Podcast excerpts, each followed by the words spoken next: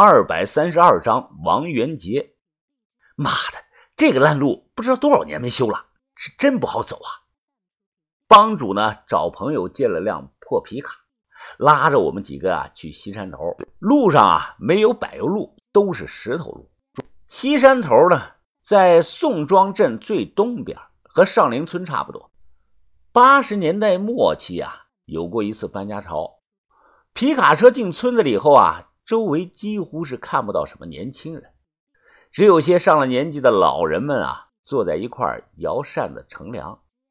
关门下了车，哎，老大爷，我来你们村里找个人，知不知道谁叫王元杰呀？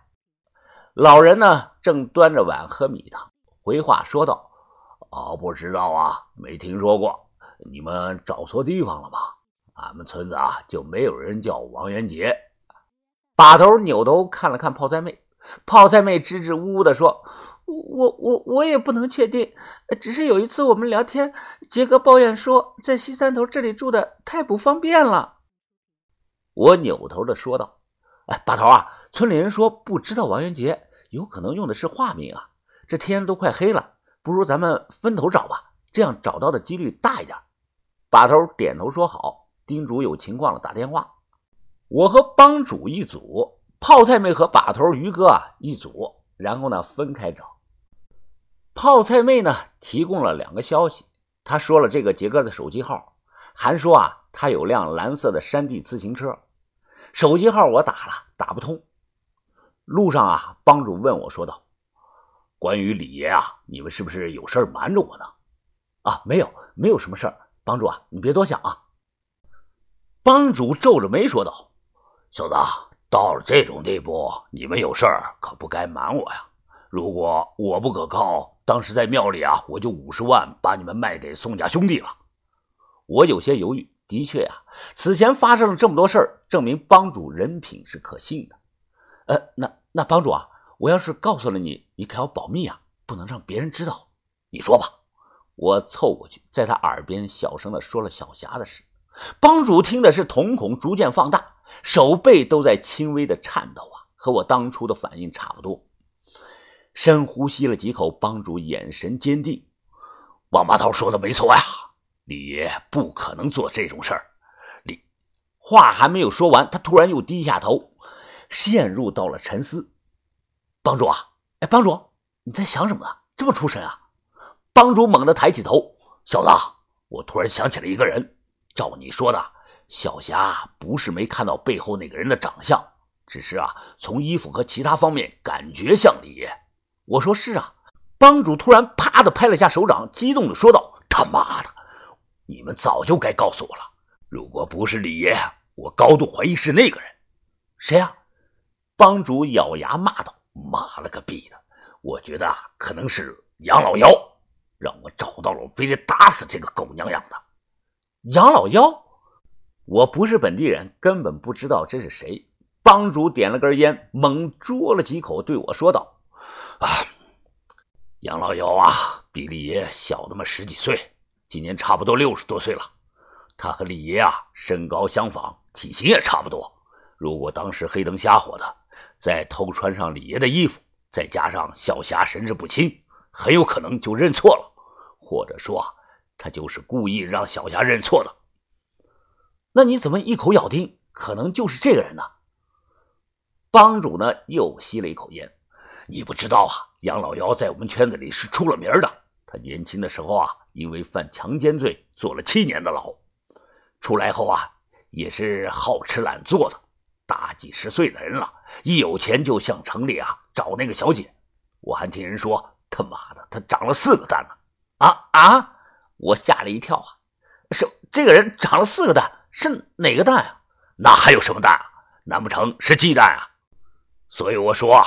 这个老小子那方面需求一直很大，没女的他根本活不了。医院说这是什么先天多睾症。帮主伸出四根手指头，听医生说三个的都很少啊。他妈的，他长了四个，而且还都是功能正常的。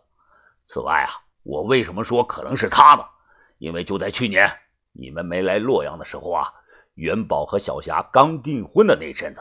李岩找人打过他一顿，具体因为什么我也不太清楚。反正啊，把他打的住了院了。我听的是暗暗吃惊啊！如果帮主不说，我们怎么会知道有这么个人呢？当下呀，连忙问帮主：“这个杨老妖住在哪儿？”他一直啊都在换地方，有的时候啊有钱了也在城里住。不过啊不用慌，这个事儿啊找万事通打听一下就行了。帮主踩灭了烟头，愤怒的说道：“我就感觉就是他，可能有人在帮他。”我正要说话。把头打来了电话，让我和帮主赶快过去，有发现。急匆匆的赶过去，把头啊，他们正站在一间小平房的院子外，院门反锁着，而在门口的墙角有棵树啊，停着辆高级蓝色的山地越野自行车。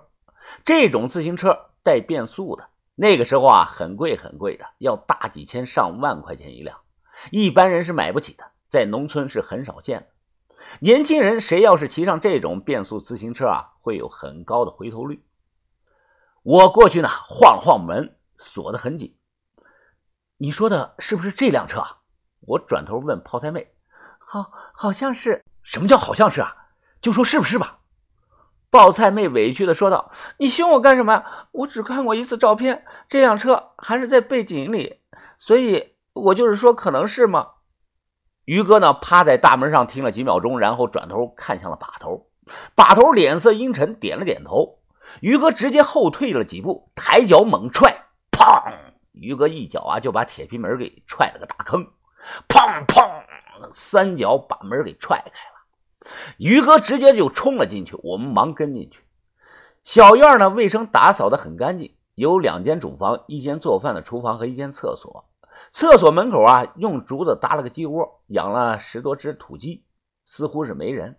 东屋主房也挂了锁，于哥又是暴力的一脚，直接把门给踹烂了。进屋后啊，打开灯，把头的扭头看了一圈，眉头微皱，不太像是农村人住的屋啊。屋里呢，摆了很多古色古香的明式家具，有茶凳、罗汉床、条案、博古架、马腿凳。书桌等等，这些家具啊，虽然不是老的，但全是实木，而且都是好的那种红木。这一套价格不便宜啊！把头皱眉走到书桌那里停了下来。桌子上，包括书架上，摆了很多的书，有的书啊，明显之前有人在看，用书签呢做了记号。都是些什么书呢？我大致的翻了翻，有《春秋》《左传》《天论》《鬼谷子》《纵横》。阳明心学等等，很多啊，还不是白话文，是文言文。